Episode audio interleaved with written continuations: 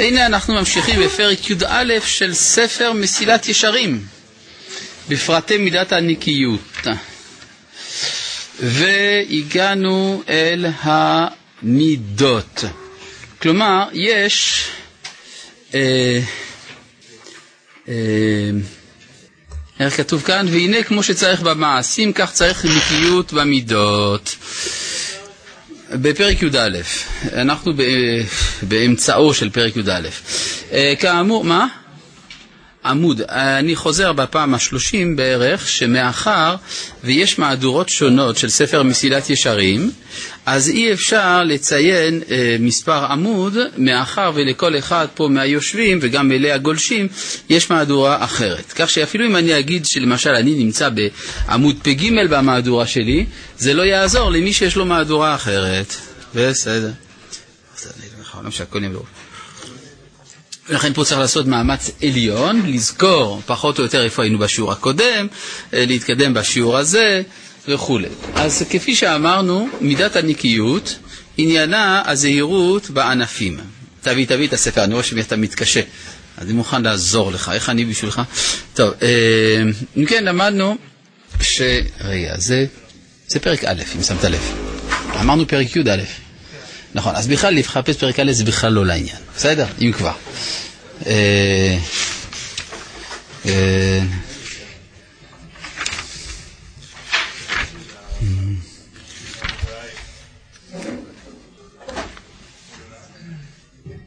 הנה, פה. הנה. בסדר. טוב, אז אה, אם כך, למדנו ש... מידת הנקיות עניינה הזהירות בענפים, נכון? יש ענפים של uh, האיסורים, שאף על פי שהם אסורים באופן ברור מבחינת ההלכה, מבחינת התודעה של האדם, של בני אדם, לא כל, הם לא כל כך ברורים הענפים האלה. למדנו בענייני גזל ומאכלות ולשון הרע וכולי וכולי. עכשיו אנחנו עוברים למשהו יותר עמוק, וזה הענפים של המידות. כן? גם למידות יש הלכות, ויש גם פרטים של הענפים האלה, של, יש פרטים בענפים של המידות, שגם בהם יש חיוב הלכתי להיזהר. בואו נקרא. והנה כמו שצריך במעשים, כך צריך נקיות במידות. וכמעט שיותר קשה הוא, קשה הוא, הנקיות במידות ממה שהוא במעשים. כי הטבע פועל במידות יותר ממה שהוא פועל במעשים. מדוע? אני, כשאני עושה מעשים, אני מערב את העשייה שלי, את הכוח הטכני, אבל לא מעורב בזה בהכרח, לא מעורבים בזה בהכרח החיים הפנימיים. מה שאין כן במידות, שיש תערובת של החיים הפנימיים, ולכן הרבה יותר קשה לשלוט. אז אם אני לא כל כך שולט, אז הטבע שולט במקומי. מובן? דוגמה, הוא יביא דוגמאות, כן?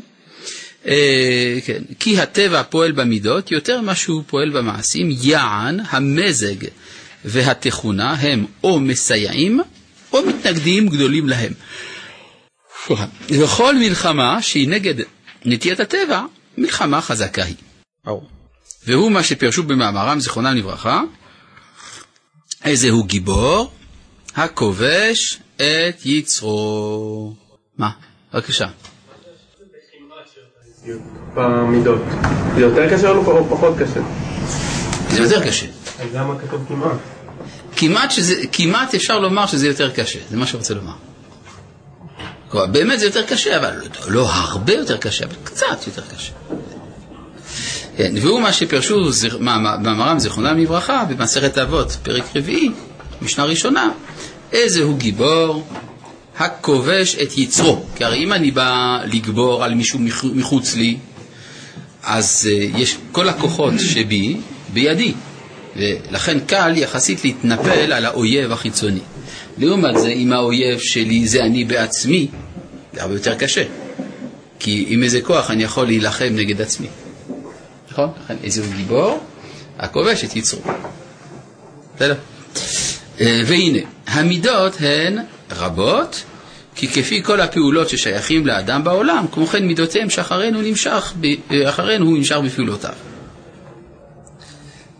אומנם, כמו בדברנו במצוות שהיה צורך בם יותר, כלומר, לא דיברנו על כל המצוות, כלומר, לא, היה, לא היו תרי"ג סעיפים עד עכשיו, נכון? למרות שיש תרי"ג מצוות, אלא הוא דיבר רק על המצוות שבהן בני אדם נכשלים ביותר בענפיהם.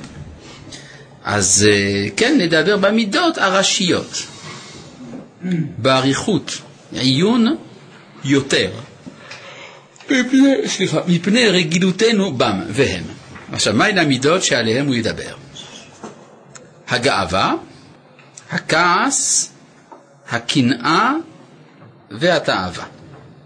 הגאווה, הכעס, הקנאה והתאווה. האמת היא ששתי הראשונות שייכות לאותו הסדר. זאת אומרת, אולי נזכיר כרקע את דבריו של רבי חיים ויטל בספר שערי קדושה. ספר שערי קדושה משמש מבחינה מסוימת כמין חומר רקע למסילת ישרים. כן, ספר שערי קדושה זה תמצית תורת המוסר של הקבלה. אז המקובלים השתמשו בתיאור תורת, אה, תורת הנפש במושגים שלקוחים מעולם הפיזיקה הישן, שיש ארבע יסודות. כן, פעם היו אומרים הפיזיקאים שהעולם התחתון מורכב מארבע יסודות, שהם האש, הרוח, המים והעפר. ושהתרכובת בין ארבעה היסודות האלה זה מה שיוצר את הדומם, את הצומח, את החי ואת האדם. בסדר? ככה היו אומרים פעם.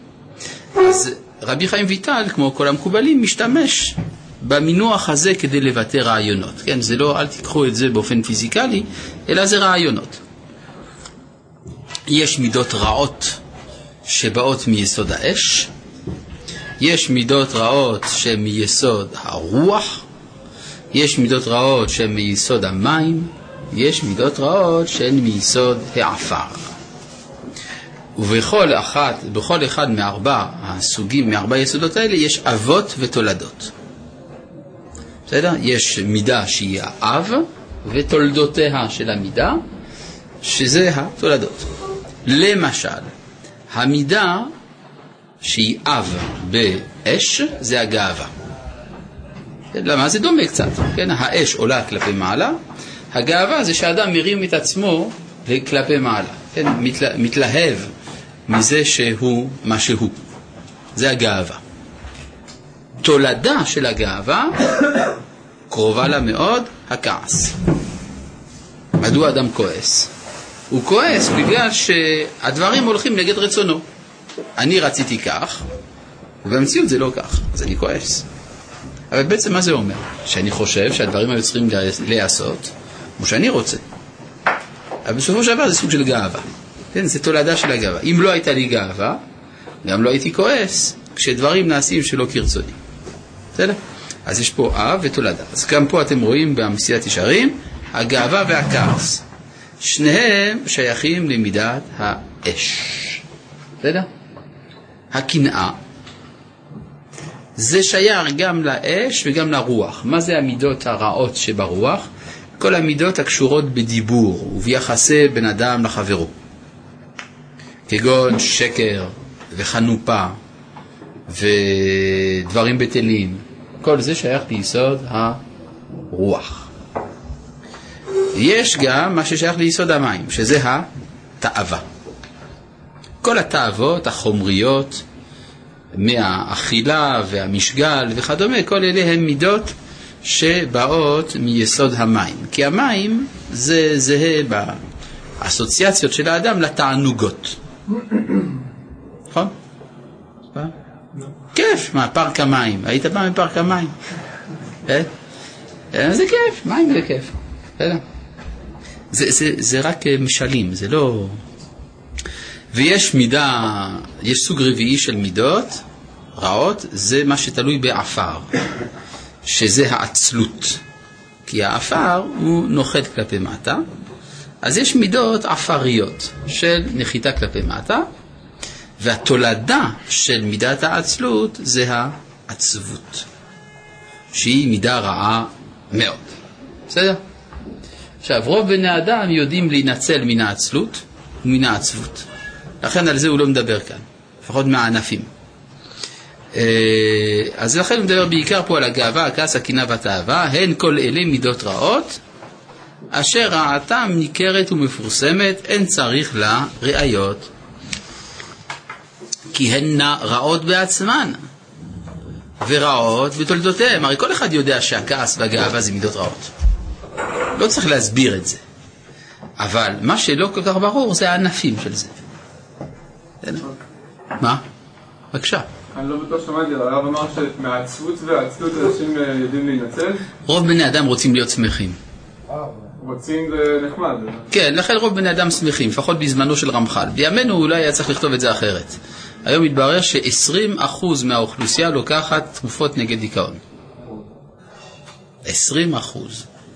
אז כנראה שמכון מאיר לא מייצג את האוכלוסייה, כי במכון מאיר אין תרופות נגד דיכאון, לא צריך. כולם שמחים במכון מאיר, נכון? וכשמישהו לא שמח, אז הוא הולך לרב ביגון, הוא פותר לו את כל הבעיות, אז מה... מה? כמה זמן רבי נחמן היה אחרי רמח"ל, זה השתנה כנראה. כן, בימי רבי נחמן, אז באמת דברים השתנו. כן, יש בערך מאה שנה ביניהם. כן. כן, רב נחמן אומר שנכנסים עכשיו לעידן חדש באנושות. הוא כותב את זה בכמה מקומות. בזמנו אנשים באמת היו עצובים או שהוא כתב את זה? בגלל שהוא הוא צפה, הייתה גם עצבות, זה גם נכון בגלל הקשיים של הגלות, אבל הוא צפה שתהיה עצבות אקזיסטנציאלית, מהותית, שנובעת מן הכפירה, התפשטות הכפירה בעולם. כן, הוא ראה את זה, הוא, הוא עמד בראשית ההתהוות של התהליך הזה. והוא אומר, עכשיו אני רואה שהעולם מתמלא בכפירה, ומכיוון שתהיה הרבה כפירה, תהיה הרבה עצבות, ולכן צריך לדבר על השמחה. כן. יש ספר... אה. יש גם אה, עצבות בכלל, כן, כן, כן, ודאי. כן, יש עצבות בכלל בגלל שיש עצבות בפרט. זה מקרין אחד על השני. כן, יש הרבה עצבות בעולם בגלל שבני אדם מחפשים משמעות לחיים ולא מוצאים. עכשיו, למה זה הגיע המצב הזה שבני אדם מחפשים משמעות לחיים ולא מוצאים? זה הגיע בגלל שבני אדם התפתחו לטובה. התפתחו לטובה. לא יודע אם זה עוד לאהוב, זה פשוט, זה, יש הרבה יותר חוכמה בעולם. כיוון שיש יותר חוכמה בעולם, אז מתרחבים הכלים, ועדיין האור שצריך לבוא בכלים האלה לא מגיע. ואז יש כמין שבירה. שבירת הכלים הפוכה כזאת. אה, יש, אה, לכן ספר ליקוטי מוהר"ן הוא ספר שמומחה לענייני עצבות. אה, בגלל זה. אבל רמח"ל הוא לא, לא מעריך בזה. טוב. מהי האמת שנשארה מהתיאוריה הלא נכונה של ארבעת היסודות? נשאר מזה שיש ארבעה מצבי צבירה. כן, המוצק, הנוזל, הגז והאנרגיה, אם תרצה, מצב הפלזמה. שלום, האם היום ישנם יסודות תוספים? מדוע הרב השתמש בהגדרה פעם חשבו הפיזיקאים? כי זאת האמת. לא, היום אין יסודות נוספים, תמיד היו, היה אותו מספר יסודות. כלומר, זה שהפיזיקה התפתחה זה לא גרם ליסודות חדשים להופיע בעולם, אבל פעם היו מסבירים את העולם כאילו שהוא בנוי מארבעה יסודות, כי לא למדו כימיה לעומק. בימינו יודעים שיש 92 יסודות אה, טבעיים, ואם מוסיפים את היסודות המלאכותיים מגיעים למעלה ממאה, וזה מה שנקרא, מי שמעוניין, הטבלה המחזורית של מנדלייב, היא מפרטת את היסודות השונים. בסדר? היום אף, אף פיזיקאי לא יסביר לך שבאדם יש ארבעה יסודות וכו'. אפשר לשים את זה בגניזה. טוב, אבל בתור הסברה נפשית אפשר להגיד, כן, יש בנפש יסוד של אש, של רוח, של מים, של עפר, זה נחמד. כן. האור אה, היום לא חל בכלים בגלל שלא לומדים תורה, או שזה סיבה? לא, הכלים החוכמתיים הלכו והתרחבו. בני אדם היום הם יותר חכמים מאשר פעם. למה הם יותר חכמים? בגלל שנתגלו יותר ידיעות. היום בני אדם יודעים על העולם דברים יותר מדויקים ויותר נכונים ממה שידע אריסטו גדול החכמים בימיו, נכון? היום ילד בכיתה ו' יודע מה שאריסטו לא ידע. אז ודאי שהכלים הם הרבה יותר רחבים. שדבר על הכלים הטכנולוגיים, שגורמים שבני אדם מכירים אחד את השני בעולם כולו. זה משהו התפתח מאוד. התובנות התפתחו, גם דרך האינטרנט, דרך הפייסבוק. אושר מרין בישין. יש התפתחות רחבה מאוד של ההשכלה, של יכולת התפיסה, נכון? אבל מה, אין תוכן רוחני שימלא את זה, את כל הכלים האלה. בסדר? טוב. אה, ולכן יש פער. אז זה לא שהדור יידרדר, אלא אדרבה, בגלל שהדור התעלה, אז הוא נכנס לדיכאון. נכון? והפלא הגדול הוא איך זה שיש רק מכון מיר אחד, היו צריכים להיות סניפי מכון מיר בכל העולם כולו במצב של העולם. עוד לא יודעים, לא כולם יודעים שמקור השמחה נמצא במקום הזה. טוב, זה יבוא. טוב, הרב, מהו הביטוי לשמחה? מהו הביטוי לשמחה? כן, איך זה מתבטא באדם לראות אם הוא שמח או לא שמח? אני פשוט בהלם מהשאלה. יש אדם עם פנים נפולות, ובפנים הוא שמח, נו, אז למה אתה שואל? פנים למעלה, לא, פשוט, למה אני בהלם מהשאלה? כי אני פשוט, כיוון שאני מכיר אותך לאדם חכם, אז אני עוד לא הבנתי מה רצית, ש... מה רצית שאני אגיד שאתה לא יודע. אה, כלומר, איך רואים שאדם שמח? למה- הרמח"ל מתכוון כשהוא אומר שמחה? למה הרמח"ל מתכוון כשהוא אומר שמחה? אני לא יכול לדעת כי הוא לא אומר שמחה. מה, בבסיס זה שאדם מתפקד? אני לא יכול לדעת מה אומר רמח"ל, כיוון שהוא לא מזכיר פה את השמחה. נכון? זה בדיוק הנקודה שהוא לא דיבר עליה, זה מה שאני ציינתי, שעל זה הוא לא דיבר. כן, בבקשה. הרב, הסברת את אה, יסוד הרוח, המים, העפר, אבל לא בדיוק הסברת את יסוד האש. הסברת שהגאווה רק העצמאים משם, אבל לא הסברת אותו בדיוק. יסוד האש, הכוונה מה שעולה כלפי מעלה. הגאווה זה מה שמרים את האדם כלפי מעלה. אז האהבה היא גם יסוד האש? הגאווה היא מיסוד האש.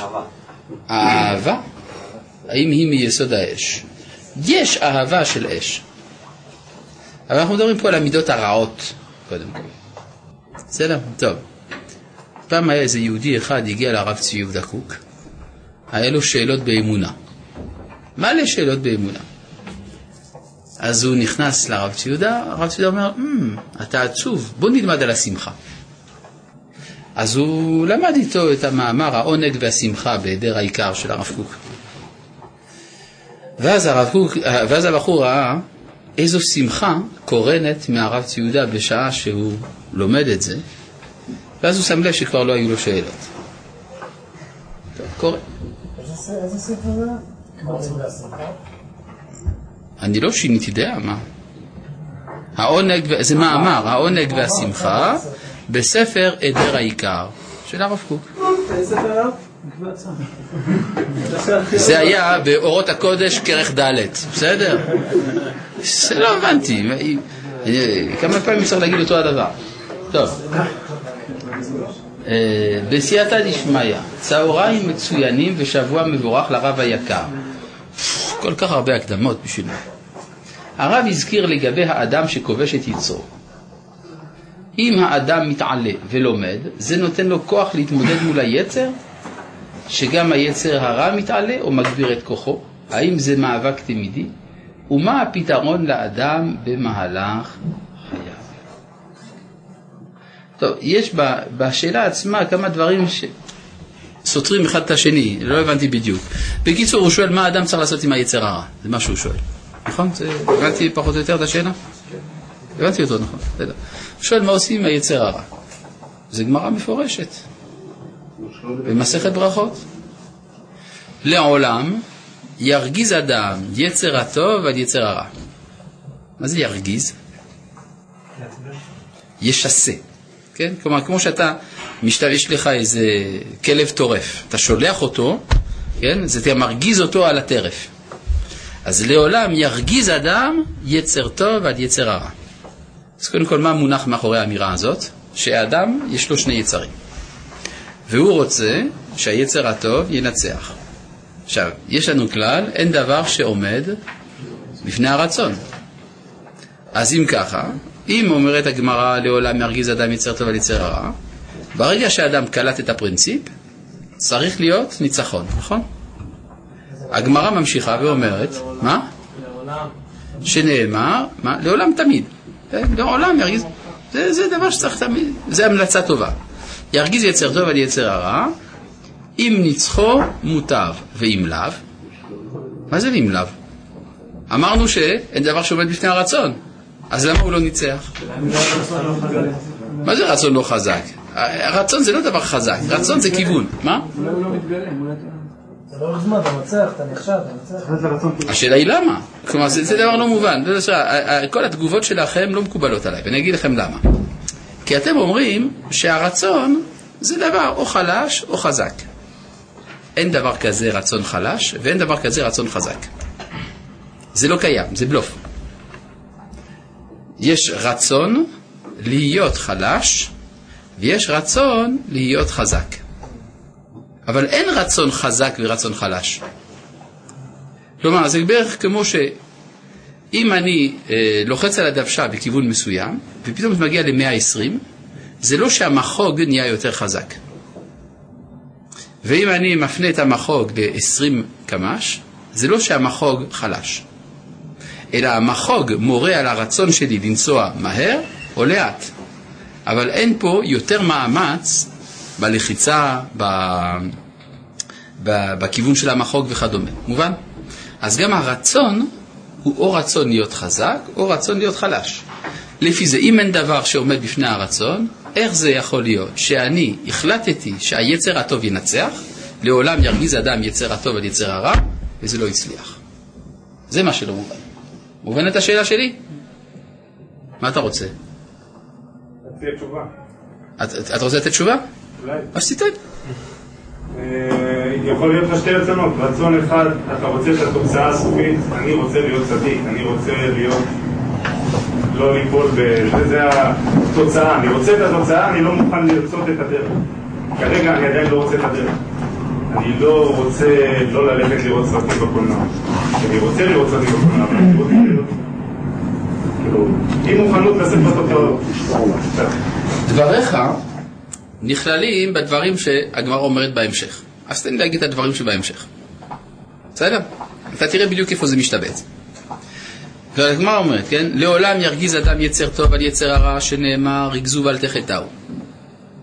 אם ניצחו מוטב, ואם לאו, שימו לב לביטוי, יעסוק בתורה. מה זה קשור? יעסוק בתורה. מה, מה התורה תיתן לו? תגיד לו מה טוב ומה רע. לא- אה, יפה מאוד. היא תגיד לו מה טוב ומה רע. עכשיו זה מסביר למה הוא לא ניצח לפני כן. כי הוא לא ידע מה טוב ומה רע. כלומר, מתי אני יכול להרגיז יצר טוב על יצר רע? אם אני יודע באופן ברור מה הטוב, ואני יודע באופן ברור מה הרע. אבל אם לא הצלחתי, סימן שהגבולות לא היו ברורים אצלי. טעיתי במשהו. חשבתי על רע מסוים שהוא טוב, ועל טוב מסוים שהוא רע. לכן, אם, לא, אם ניצחו, מוטב ואם לאו יעסוק בתורה, שנאמר, אמרו בלבבכם. עד כאן ברור? מה, מה אומרת הגמרא בהמשך? אם ניצחו, מוטב ואם לאו. מה זאת אומרת אם לאו? אני יודע מה הטוב ואני יודע מה הרע. ואני רוצה שהטוב ינצח את הרע, אז למה זה לא הלך? צריכה להיות סיבה שלישית, משהו חסר פה. ואם לאו, מה אומרת הגמרא? יקרא את שמה, שנאמר על משכבכם. זאת אומרת שמה היה חסר לו לפני כן? קריאת שמע. מה קריאת שמע מלמדת? שהשם אחד. מה זה חשוב? כלומר, אז לפני כן לא ידעתי שהשם אחד. מה ידעתי? ידעתי שיש טוב, ידעתי שיש רע. אבל שניהם, וזה קשור כנראה למה שאתה אומר, אני מרגיש שאף על פי שזה טוב וזה רע, אבל שניהם לגיטימיים. כלומר, אין לי זכות מוסרית לבטל את הרע, כי גם הרע קיים. אז זה לא פייר. בעצם יש פשע בזה שהטוב מנצח את הרע. זה המעטה של כוחות החיים. מובן מה שאני אומר? מה קריאת שמע מלמדת? קריאת שמע מלמדת, אמרנו מה קריאת שמע מלמדת. מה? שמה? מה אמרנו לפני חמש דקות, ש, שתי דקות? שמה מלמדת קריאת שמע? אל תגידו לי רגש, כי זה לא מה שאמרנו. אל תגידו לי יראת שמיים, כי זה לא מה שאמרנו. שהשם אחד, נכון? זה מה שאמרנו, כן או לא? זוכר? אז אל תגידי משהו אחר. למדנו אם כן שקריאת שמע מלמדת שהשם אחד. מה זה פותר את הבעיה? שגם לרע יש תפקיד, לא, גם במלחמת הטוב והרע יש תפקיד בתוך האחדות. זאת אומרת, נכון, הרע הוא רע, הוא קיים, הוא קיים כדי לכלות, כי הכל חלקים של אותה מחשבה אחדותית. מובן? כלומר, אם אני אומר, לא, אם אני אומר יש שני אלים, יש אל טוב ויש אל רע. למה שאני אעדיף דווקא את האל הטוב על פני האל הרע? בסדר? אבל אם יש רק אל אחד, אז הוא בעצמו עשה את הטוב והוא בעצמו עשה את הרע. אז כאן חייבת להיות תוכנית אחת. התוכנית האחת היא שהטוב ינצח את הרע. זה חלק מגילוי הייחוד. אבל אמרנו שאנחנו לא רוצים לנצח את הרע לגמרי. איפה אמרנו? כי יש לו לגיטימציה, כאילו אבל זה- אני רואה אותו כלגיטימי כל זמן שאני לא מבין שקיומו הוא חלק מתוכנית אחדותית. התוכנית האחדותית מגלה לי שלרע יש משמעות בתור מה שצריך לכלות. אז אינטלקטואלית אני עכשיו מסודר. הרע, נכון, קיים, אבל זה קיום זמני. כי זה מה שחשב, מה שתכנן האחד. מה שכן, אם המתכננים הם שניים, אז אין שום סיבה שהרע יכלה. אתה איתי? אני אומר, הרע... יש לי שתי אפשרויות להסתכל על הרע. או כמשהו שהקיום שלו הוא קיום לגיטימי נצחי, או שיש לו קיום לגיטימי לא נצחי, זמני. עכשיו, האפשרות לראות את הרע כלגיטימי זמני, זה רק אם השם הוא אחד. כי אם יש שני רשויות, שתי רשויות, יש שני אלים, אז אין שום לגיטימציה לחיסול הרע. כי גם הוא אלוהי. כן, אבל כל עוד הגוף קיים, אז גם הרע יהיה קיים. מי אמר לך דברים כאלה? כל זמן שהגוף קיים, הרע יהיה קיים, מאיפה לקחת את זה? יצר הרע זה יצר שייך לגוף. יצר הרע הוא לא חייב, הוא לא חייב להיות הקובע. זאת למשל, יש, אני אסביר לך משהו, יש אה, אירוע כזה, אולי היית באירוע כזה פעם, חופה, היית פעם בחופה? היית פעם בחופה? אתה היית בחופה, נכון? עכשיו, יש דבר תמוה מאוד, אם הסתכלתם פעם בחופה, תראו שכולם שמחים. נכון? כולם שמחים בחופה. מה, למה? בגלל שזה הרגע היחיד שבו ברור לכל שיצר הרע ויצר הטוב רוצים את אותו הדבר. וזה ההוכחה שהעולם הזה הוא לא גיהינם. צריך פעם אחת לספק את ההוכחה הזאת. בסדר? לא, אז הוא כבר לא רע, הוא בסדר גמור. כלומר, יצר הרע כזה, זה מצוין, זה סובלימציה של היצר הרע, הוא מצוין, ברוך השם שיש יצר הרע. אם אין יצר הרע כזה, אוי ואבוי, לא יתחתנו. בסדר? אז אם כן, זה הכוונה, השם אחד. השם אחד, שיצר הטוב ויצר הרע פועלים לאותה המטרה, הם פה ניגוד.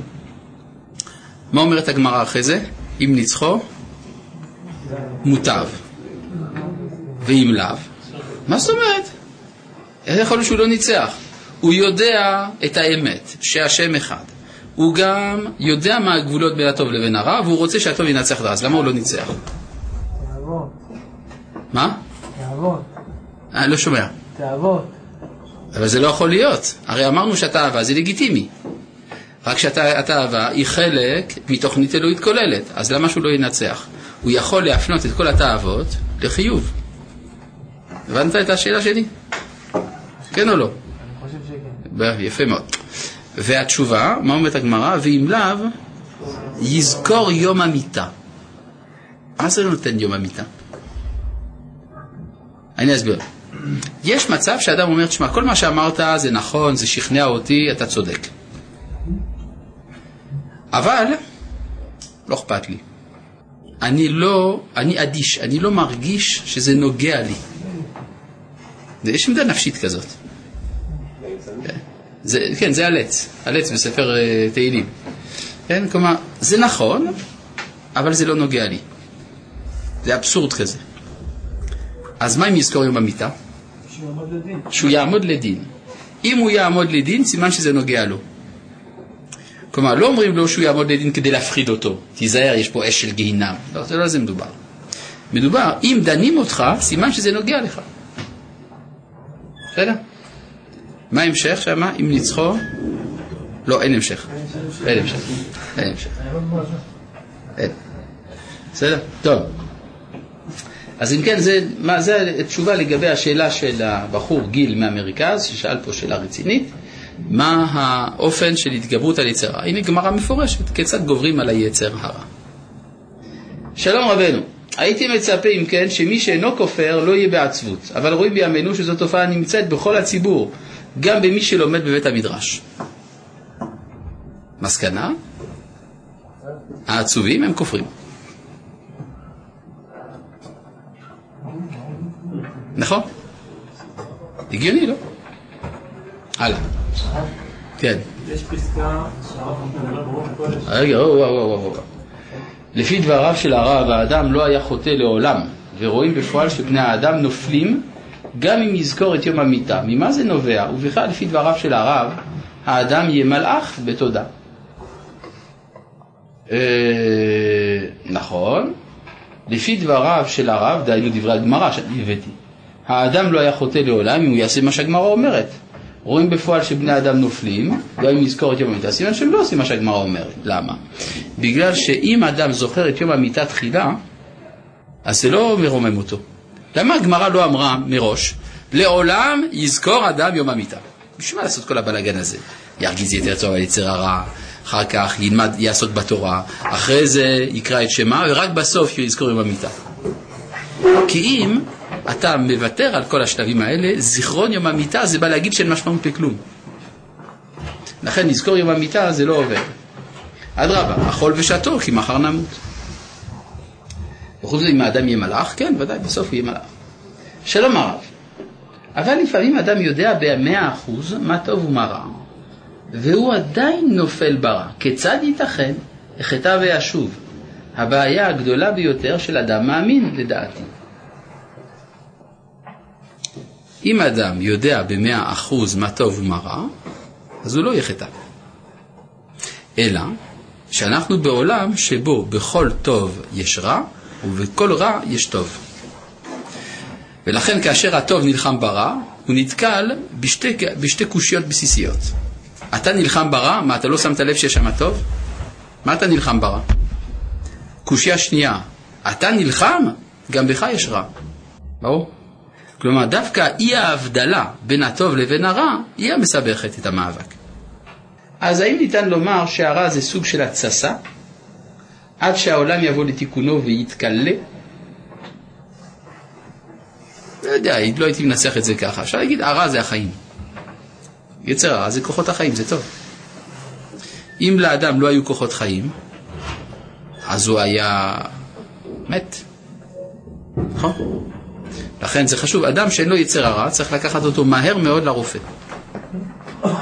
נכון? או לפסיכולוג. שייתן לו שתי זריקות של יצר הרע. כן, בבקשה. אז אם אני לוקח את הגמרא הזאת לעצמי, אני... אולי, אולי אני צריך לבחון את כל, אולי כל בן אדם צריך לבחון את עצמו בתהליך הפוך, מהיסוד אל הבית מדרש. כלומר, אני צריך להתחיל ולחשוב רגע, האם זה נוגע, האם אני מבין שזה נוגע לי, כן, לא, כן, אוקיי, אז אני צריך רגע לראות, אני חושב שהטוב והרע אחוזים זה בזה, אני, אני מחובר לנקודה הזאת, בסדר, אולי אני צריך ללמוד תורה כדי להבחין בין טוב לרע, לדעת בדיוק איך להתנהג. כלומר, האם, האם אני צריך לקחת את הגמרא הזאת ולעשות ממנה תהליך הפוך, לראות... אתה יכול לקחת את הגמרא באיזה כיוון שאתה רוצה. תלוי באיזה נקודה אתה עומד. בסדר? טוב. אה, אולי נמשיך ברמח"ל, מה אתם אומרים? טוב. אז אני שוב חוזר פה לדברים. אה, הן כוללים מידות רעות אשר רעתם ניכרת ומפורסמת, הן צריך לראיות, כי הנה רעות בעצמן ורעות תולדותיהם, כי כולן חוץ משורת השכל והחוכמה. וכל אחת כדאי לעצמה להביא את האדם אל עבירות חמורות. על הגאווה, מקרא מלא מזהיר ואומר, ורם לבבך, ושכחת את השם אלוהיך. מכן אנחנו רואים שהגאווה היא איסור הלכתי מובהק. עד כדי כך שגם אה, בעל ספר המצוות הגדול, רבי משה מכוסי, סובר שאיסור הגאווה הוא אחד משעשה מצוות לא תעשה. נכון? אה, על הכעס אמרו זיכרונם לברכה, כל הכועס יהיה בעיניך כאילו עובד עבודה זרה. שאלה, איפה רבותינו אמרו את זה? כל הכועס יהיה בעיניך כאילו עובד עבודה זרה. איפה רבותינו אמרו את זה? רבן אומר, אצלך כתוב כאילו כופר בעיקר. איפה זה כתוב בחז"ל? הרי פה בכל מיני מהדורות מביאים פה מקור, נכון? שבת ק"ה, שבת ק"ה, תראה שזה לא כתוב. זה כן, זה כתוב בגמרא במסכת שבת. כל הכועס, כל מיני גיהינם שולטים בו. אבל כאילו עובד עבודה זרה זה לא כתוב במסכת שבת, וגם לא כאילו כופר בעיקר. רמב"ם. הרמב"ם, יפה, הרמב"ם כתב את זה. גם שהרמב"ם מצטט שרבותינו אמרו. והשאלה היא, מאיפה הרמב"ם לקח את זה? זה מובא גם בזוהר. לכן יש כאלה שרצו לומר שהרמב"ם ראה את הזוהר. זה לא ראייה מוחלטת, כי הטוען יכול תמיד לטעון שהזוהר לקח מהרמב"ם. אבל זה מראה לכם שהרבה פעמים יש לנו מאמרים של חז"ל, שמקורם לא ידוע לנו, לא הגיעו לידינו. זה לא אומר שזה לא כתוב, שלא הייתה גרסה כזאת, רק שאלינו זה לא הגיע. בסדר? אז פה הוא אומר, אמרו זיכרונם לברכה, הוא לא אומר לך מאיפה. כן. מה זה בעצם יהיה בעיניך? למה זה לא כל הכועס כאילו עובד עבודה זרה? למה לא יהיה בעיניך כאילו? כי זה רק יהיה בעיניך, הוא לא באמת עובד עבודה זרה.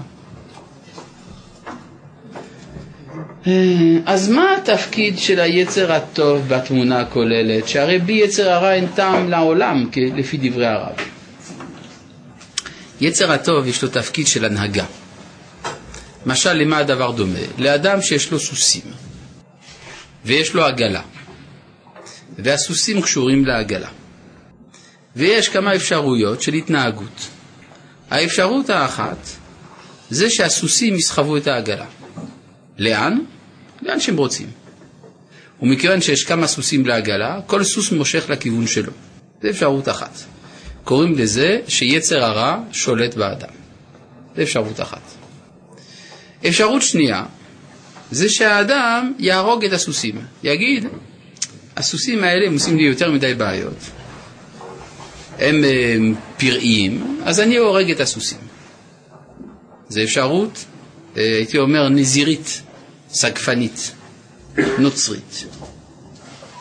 יש אפשרות שלישית, שהאדם ינהיג את הסוסים, יגיד להם לאן ללכת. ואז יוצא שכוחות החיים האדירים שיש לסוסים, משמשים אותו להתקדם. עכשיו לומר שיצר הטוב ויצר הרע, זה בדיוק העניין של המנהיג עם הסוסים. המצב הטוב ביותר זה שהיצר הטוב והיצר הרע יכרתו ברית ביניהם, יעשו שלום. היצר הרע ישעבד את כוחותיו ליצר הטוב. ואז אין צורך לבטל את הכוחות האלה, הכוחות האלה הם חיוביים, הם מכוונים לנקודה החיובית. כן. איך אבל אה, מדבר על הגויים מבחינת, אה, מבחינתם? נגיד אנחנו, כ- אנחנו יודעים להנהיג את המרכבה לפי התורה, יש לך את הדרך וזה. הגויים יש להם את שבע מצוות נוח, רק על פי זה יודעים להנהיג את המרכבה ולא ליפול יצר הרע? אתה שואל, אני חוזר על שאלתך, מה יעשו הגויים? לנו יש הנהגת העגלה על פי אה, תורת משה. ואצל הגויים אמרת שבע מצוות נוח, לא יודע מה זה. בני נוח, אה, מצוות של בני נוח, התכוונת? האם זה מספיק כדי להנהיג את העגלה? תשובה, לא התורה ולא מצוות בני נוח הן המנהיגות את העגלה, אלא ההכרה המוסרית. וההכרה המוסרית היא קדומה יותר לתורה. דרך ארץ קדמה לתורה. בסדר? שלום הרב, אני חושב שהרב לא הבין את כוונתי. התכוונתי שלעיתים מציאות התשובה יכולה להביא את האדם לבחור לחטוא. הבחירה היותר נוחה, מתוך הנחה שזה בסדר, כי ממילא הוא יחזור בתשובה. על דבריך אלה כבר אמרו חכמים, ואני חושב שאתה מכיר את המקור, במשנה, במסכת יומא. האומר, החטא ואשוב, החטא ואשוב, אין מספיקין בידו לעשות תשובה. נכון? אז אה, זה מובן למה. כי אם הוא מעוניין לח- לחטוא כדי לשוב, סימן שהכיוון שבו הוא בוחר הוא כיוון החטא, ולא כיוון התשובה. לכן אין מספיקין בידו לעשות תשובה. גם בדיאטה, למרות שכולם יודעים שזה בריא וחשוב, כמעט אף אחד לא מצליח. מכאן שהבנת הטוב והרע לא פותרת. לא נכון. בדיאטה יש טוב, אבל יש גם רע. מה הרע? שאני מונע את עצמי משוקולדים. בשוקולד יש רע ויש טוב. יש רע, שזה גורם נזק בריאותי. יש טוב, שזה העונג שהשוקולד מספק. זאת הסיבה שהדיאטה לא מצליחה, כי האדם איננו מבחין הבחנה ברורה בין הטוב ובין הרע. נכון? טוב. אה, שוקולד זה רק דוגמה, כן? אפשר לקחת דברים אחרים. כן? למשל, יש לכם רעיונות אחרים? עוגת תותים. עוגת תותים. או קולה. מה? גם בחטא אותו דבר. מה אתה אומר? סיגריה. סיגריה, הנה, כן. מה? נכון. נכון, גם בחטא יש הנאה. ולכן כל זמן שאומרים לאדם שהחטא הוא רע, אז הוא בתת מודע, בתת מודעו ברבע מודעו צוחק על המ- על המוכיח. אתה אומר לי זה רע, אני יודע שזה טוב. אז צריך למצוא את הטוב רק לפי הטוב. להיות כן? אני אתן לך דוגמה. מעשה בישיבה תיכונית אחת, שאני לא אזכיר מהי, ששמה, לפני, זה היה לפני שנים רבות, לפני שהיה אינטרנט. זאת הייתה תקופה בהיסטוריה שלא היה אינטרנט. זה כנראה קצת אחרי תקופת האבן. אז uh, מצאו שם שני בחורים שלקחו לקרוא חוברות ממש לא צנועות. ראשי הישיבה הזדעזעו עמוקות והחליטו לזרוק את שני הבחורים האלה מן הישיבה התיכונית.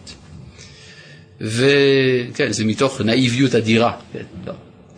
אבל מה, היה שם אב בית שאמר לראשי הישיבה, חכו, אולי אני אדבר איתם קודם. ואז נזכרו שצריך אה, אולי באמת לדבר איתם. ואז אב הבית שואל אותם, תגידו, הוא שאל אותם שאלה פשוטה, שאף אחד לא שאל אותם. למה אתם קוראים את זה? שאלה טובה, לא? שאלה שהרמים לא חשבו לשאול אותה. למה אתם קוראים את זה? ואז הם הסבירו למה הם קוראים. כי זה כיף. אמר להם אב הבית, אולי תסבירו לי יותר טוב למה זה כיף? ואז הם הסבירו עוד יותר טוב. ואז הוא שאל אותם, אולי תסבירו לי עוד קצת יותר טוב? והסבירו עוד קצת יותר טוב. ואז הוא שאל אותם, ומה יש לכם להוסיף? אז הסבירו, למה הסבירו לו למה זה רע. כלומר, כל זמן שאתה מתכחש לנקודת הטוב שיש ברע, אז אותה נקודת טוב היא זו שדוחפת. כי היא תובעת, ובאופן לגיטימי, את, את נתינת הביטוי שלה, שייתנו לה מקום. ברגע שאתה חושף את נקודת האמת והטוב שיש בזה, ממילא הצדדים הרעים נופלים מעצמם. מובן? עדיין אסור לך לעשות את זה. לא, זה בדיוק מה שאני אומר. ברגע שאני יודע להבחין מה טוב ומה רע, אני אחפש את הטוב במנותק מן הרע, ואז אני אעשה רק מה שטוב. וכמו שהגמרא מספרת על ילתא. מכיר את ילתא? ילתא הייתה אשתו של רב נחמן. רב נחמן, שמעת עליו? כן או לא? כן. היה המורה, נכון? היא הייתה הבת של ראש הגולה. אישה אצילה מאוד, ילתא, לא סתם בן אדם. היא אפילו הייתה קצת קריזיונרית. אז פעם אחת אה, רב נחמן שכח לשלוח לה, לשגר לה כוס של ברכה. זה ממש עצבן אותה, היא שברה 400 חביות של יין במרתף של אה, רב נחמן. חביות של יין זה מאוד יקר. כן? אז אה, פעם אחת, ככה מובן במסכת חולין, היא אמרה לרב נחמן, כל דאסר לן רחמנה שרה לן כבתה. אז בארמית. אה, פירוש. תרגום, אתה רוצה תרגום? אה, תרגום. כל מה שאסר לנו הקדוש ברוך הוא, התיר לנו כמוהו. והיא אמרה, היא עשתה רשימה. אסר לנו את הנוכרית, התיר לנו יפת תואר. במלחמה, יכול לקחת יפת תואר. אסר לנו אשת איש, התיר לנו גרושה בחיי בעלה. אסר לנו אשת אחיו, התיר את היבמה. אסר את החזיר, התיר מוח שיבוטה, שיש לו אותו טעם. אסר את הדם, התיר את הכבד, אותו טעם. אסר את החלב, התיר את העלייה. שם יש רשימה ארוכה של דברים שהם אסורים באופן מסוים ומותרים באופן אחר. ואמרה לו, בעינה למכל בשרה בחלבה. אני רוצה לאכול בשר וחלב. כמובן שרב נחמן למד מהסיפור עם החביות שכדאי אה, לשים לב לבקשות של ילדה. כן? אז כתוב שם שהוא ציווה לטבחים שלו לעשות לה עטיני פרה צלויים. כן? עטינים של פרה, כך כחל זה נקרא בהלכה, כן? יש לזה טעם של בשר בחלב. וזה מותר לאכול. בסדר? זאת אומרת ש... אה, מה מה בעצם ילתה רצתה? ילתה הייתה אישה אידיאליסטית. היא אמרה, לא ייתכן שבעולמו של הקדוש ברוך הוא יש חוויה אחת שהיא מחוץ לכלכלה של הקודש באופן מוחלט. לכן היא אמרה, חייבים, זה מתוך האידאל המונותאיסטי שלה, מתוך האמונה הגדולה שלה. היא רוצה לדעת איפה זה נמצא בשר בחלב. בסדר? אותו דבר, מה שהחטא בא בשמו, זה בא בשם נקודת ההיתר שבו. וצריך למצוא את נקודת ההיתר. הבנת? מה? בכל זאת, שוקולד הוא- הוא הוא רע, אם יש לבן אדם בעיות כולסטרול או כל מיני דברים כאלה. מה זה עוזר לו אם הוא חושף את העונג של השוקולד? אם האדם חושף את העונג של השוקולד, אז הוא יעשה את הכל כדי שהוא יוכל לאכול שוקולד באופן שזה לא יזיק לו. כלומר, מה? לא משנה, נמצא דרכים. בסדר. כלומר, אם אתה אומר לו שוקולד זה רע, הוא יודע שאתה משקר. שוקולד זה לא רע, שוקולד זה מצוין. מה רע בשוקולד? הנזק שהוא עושה לי. אז צריך לעשות את ההבחנה. בסדר? אבל כל זמן שאתה פוסל את מה שאני יודע כטוב, אז יש לי התנגדות פנימית למה שאתה אומר. צריך למצוא תחליף שר, בקיצור. משהו כזה. שלום לרב. אם היצר הרע חיוני, כן, דף קה משהו באזור.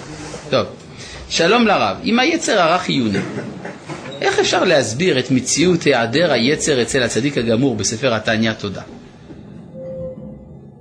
זה בסוף, לא בהתחלה. שלום הרב, לפעמים לא ניתן למצוא את הטוב שברא, באופן טוב נטו. משל לעוגת תותים, שלא ניתן לחקות את טעמה. לפחות לא ללא חומרים שהם רעים בעצמם, מונוסודיום וכדומה. מה? מרגרינה. כן, למרות שהוא כתב לחכות עם כף, כשהוא מתכוון עם קוף, כן? אבל לא ניתן לחכות את טעמה של עוגת התותים. אז כנראה שאנחנו באמת במצוקה אדירה. עוד לא מצאנו את האופן שבו אותם התותים לא, יהיה, לא יזיק. בעיה. בעיה. טוב. לא כל דבר אני מצליח לפתור. כן? מעשה בכומר אחד, שאמר לאחד הרבנים, הגעתי למסקנה, זה סיפור אמיתי מה שאני אספר לכם, הגעתי למסקנה שהיהדות היא אמת. שאל אותו הרב, אז למה אתה לא מתגייר? הוא אמר, כי אני בא ממחוז אלזס. אתם יודעים איפה זה אלזס? זה על הגבול בין צרפת לגרמניה. ומאחר ואני מאלזס, המאכל הלאומי שלי זה המאכל הנקרא שוקרות. יודעים מה זה שוקרות? זה נקניקיות של חזיר וכרוב כבוש. זה משהו כזה מאוד מאוד מאוד שמנוני ומגעיל, אבל דווקא אומרים שהכרוב מנטרל את השומן. בקיצור, יש כל מיני דברים. וכיוון שזה המאכל הלאומי שלי, אני לא יכול להתגייר. אמר לו הרב, אבל יש גם שוקרות כשר. אמר לו, כן, אבל זה לא אותו דבר. עכשיו צריך להבין שזה אמיתי, האמירה הזאת. כי האדם הוא מה שהוא אוכל. זה חלק אינטגרלי של הזהות שלו. ולכן זה לא יהיה מוסרי לדרוש מן האדם להידבק בקודש במחיר של ויתור על העצמיות שלו. אז יש מצבים כאלה גם כן. כן, בבקשה. אמרנו שיש, זאת אומרת, שלא הגיוני שיהיה נקודה אחת שהיא מחוץ לכלכלה של הקודש, אבל יש מצבים יעריב על יעבור. נכון. וזה פשוט מצבים מקולקלים של לא תרצח ותרודף, או אני יודע מה. לא תרצח. למשל, אדם רוצה מאוד לרצוח, הוא לא יודע איך לעשות את זה, כן? הרי על רציחה ליהרג ייהרג ואל יעבור. אז מה יעשה? אדם, הוא חייב להרוג מישהו, חייב פשוט. אז יתגייס. בסדר. שם יש יחידות מיוחדות, שם הוא יוכל לעשות משהו. מה זה. אה, מה, עבודה זרה? איך אדם יכול לעבוד עבודה זרה? זה פשוט מאוד. יעבוד במקצוע, יעבוד במקצוע שלא מתאים לו. זה נקרא לעבוד עבודה זרה. כן, בבקשה. הרב אמר, בעצם אה, לא נמשכים לרע, נמשכים תמיד לטוב שברע. נכון. ואין איזה- צד באדם של יצר רע של- הרס. ו- ו- היצר רע של כליה, כן, טנטוס, כן, מה שנקרא בפסיכואנליזה. יש גם יצר של כליה. כן, גם היצר של כליה, של כליה יש לו שורש בקודש. קלטה נפשי. כלומר, כשאדם רוצה להרוס את עצמו, זה בגלל שהגרעין הפנימי של זה זה כלות הנפש של השם. ולכן הוא מרגיש שיש אי לגיטימיות בעצם הקיום שלו. זה לא קצת שונה מהדברים האחרים שדיברנו עליהם? זה קצת שונה, כי זה יותר קשה. כן, מה שאמרו אה, בספר התניא, שהעצבות אין לה תיקון, כן? אבל הרב קוק מזהיר באורות הקודש, מה לעשות עם העצבות? להפוך את העצבות לצער, וצער יש לו תיקון. כן. כוח- כוחות הנפש הם נתון סגור ומוגדר, ואם אצל האדם יש יותר כוחות חיוביים, הוא תמיד יבחר בטוב ולהפך. אם כן, כיצד יתגבר האדם על רצונותיו? אני כופר על ההנחה הזאת, בהנחת יסוד הזאת, כן, שכוחות הנפש הם נתון סגור ומוגדר. אז אם זה כך, אפשר לזרוק את ספר מסיעת ישרים לאש, מיותר לחלוטין, אם אי אפשר להשתנות. אבל אתה יודע כמה פסיכולוגים צריך בשביל להחליף נורה אחת? כמה פסיכולוגים צריך בשביל להחליף נורה אחת? מספיק אחד בתנאי שהנורה רוצה ברצינות להשתנות. ואז אם נורה יכולה לרצות להשתנות ברצינות, קל וחומר האדם. יש דבר שאין לו תחליף. מיידיות של קבלת הטוב שברא. כלומר שיצר הרע הוא משלם בקש, כן, במזומן. ואילו יצר הטוב הוא משלם. במה? בהקפה, בצ'ק דחוי, כן, בתשלומים. כלומר, גם אם נסכים שכל טוב שברא ניתן למצוא כטוב, הוא יחסר את החלק הטוב של הסיפוק המיידי. ולכן הוא לא יקביל באמת. Hmm.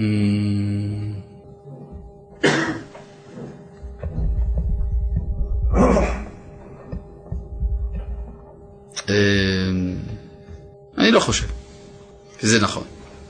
היצר הטוב מספק משמעות באופן מיידי. היצר הרע מספק ייאוש באופן מיידי. אז לכן לא נראה לי שאתה צודק. טוב, אז אה, אפשר להמשיך אולי ברמח"ל, מה דעתכם? טוב. אז דיברנו על הגאווה, כן? אה, על הכעס, סליחה. שכל הכועס יהיה בעיניך כאילו עובד עבודה זרה. על הקנאה והתאווה שנינו בהדיא.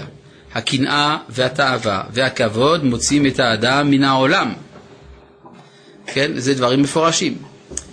אגב, שימו לב להתפתחות. הקנאה זה מצוי אצל ילדים. התאווה אצל מבוגרים. והכבוד אצל הזקנים. כן, זה מדרגות. כן, כ... היצר הרע של ילדים זה להגיד למה הוא קיבל ואני לא. יותר מבוגרים, הם רוצים תאוות, רוצים סיפוק של תאווה.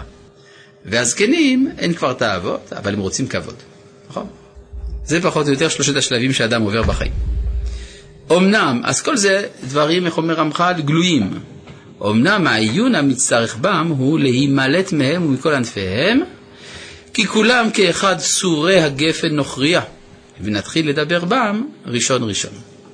כלומר, צריך ללמוד על הגאווה, על הכעס, על התאווה, הקנאה, הכבוד, כל פרט ופרט, יש לנו מה ללמוד ממנו, ללמוד בו.